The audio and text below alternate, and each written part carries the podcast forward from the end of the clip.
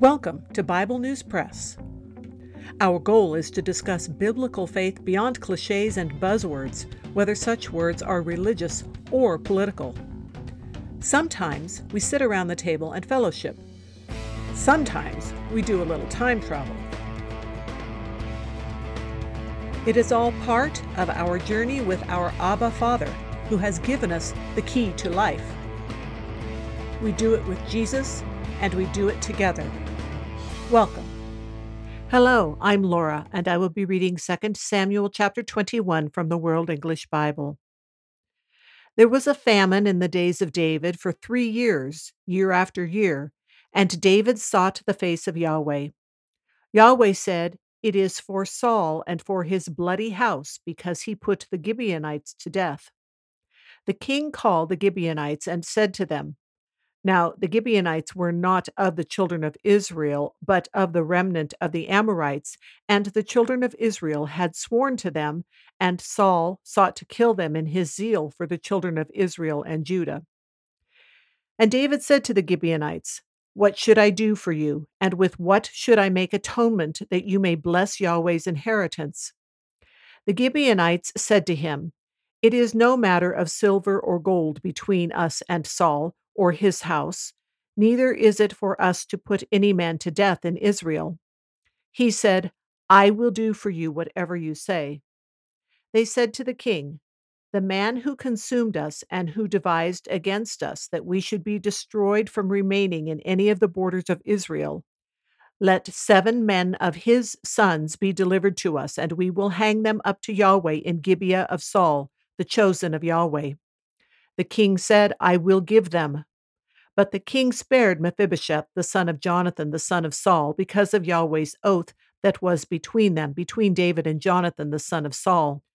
But the king took the two sons of Rizpah, the daughter of Aiah, whom she bore to Saul, Armoni and Mephibosheth, and the five sons of Michal, the daughter of Saul, whom she bore to Adriel, the son of Barzillai, the Mahalathite.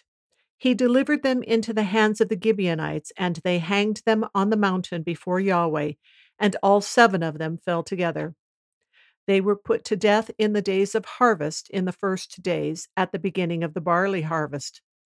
Rizpah, the daughter of Aiah, took sackcloth and spread it for herself on the rock, from the beginning of harvest until water poured on them from the sky. She allowed neither the birds of the sky to rest on them by day, nor the animals of the field by night. David was told what Rizpah, the daughter of Aiah, the concubine of Saul, had done.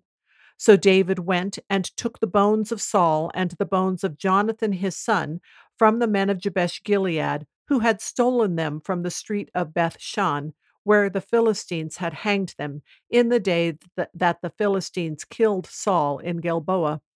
And he brought up from there the bones of Saul and the bones of Jonathan his son. They also gathered the bones of those who were hanged.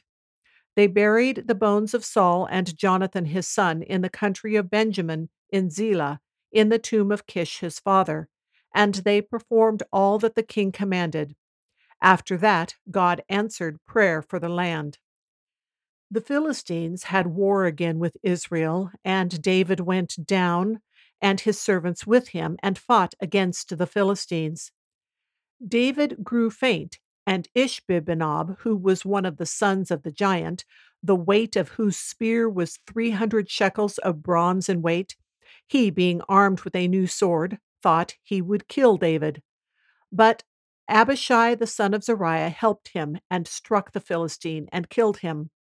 Then the men of David swore to him, saying, don't go out with us to battle any more, so that you don't quench the lamp of Israel. After this, there was again war with the Philistines at Gob. Then Sibbecai the Hushathite killed Saph, who was of the sons of the giant. There was again war with the Philistines at Gob, and Elhanan the son of Jaare Oregim the Bethlehemite killed Goliath the Gittite's brother the staff of whose spear was like a weaver's beam. There was again war at Gath, where there was a man of great stature who had six fingers on every hand and six toes on every foot, twenty four in count, and he also was born to the giant. When he defied Israel, Jonathan, the son of Shimei, David's brother, killed him. These four were born to the giant in Gath, and they fell by the hand of David and by the hand of his servants. That is the end of chapter 21. Let's start with something relatively easy. The Gibeonites had tricked Joshua into making an agreement with them back in Joshua chapter 9, and God recognized this agreement as something promised in his name by his people, and it seems to be um, validated by how he gives victory in Joshua 10 when the men of Gibeon ask for help when they are being attacked due to this agreement. Then, regarding their um, accusation, David seems to know about this slaughter that Saul was involved in. And in this case, I think you could say genocide of the people of Gibeon. They were killed simply because they were of Gibeon and against orders, against what had been promised to them. Now, when Yahweh says Saul and his bloody house, this indicates that others in his family participated in the slaughter. So keep this in mind when hearing what the Gibeonites ask for. Saul's sons were probably not just in the army, they were probably, based on all the reference we, references we have seen about tribal and family connections and positions of power, both in the court and in the army, that his sons were probably commanders over men giving orders to carry out the murders. But why seven? Well, apparently, in context, this has some sort of meaning in completely acknowledging and paying the price of justice. If you recall, Rizpah is the same concubine that Abner was accused of sleeping with in 2 Samuel chapter 3 verses 8 through 11. I went back and looked at that and I was struck by the fact that it simply was an accusation. It was not something that was validated as having happened anywhere in the context.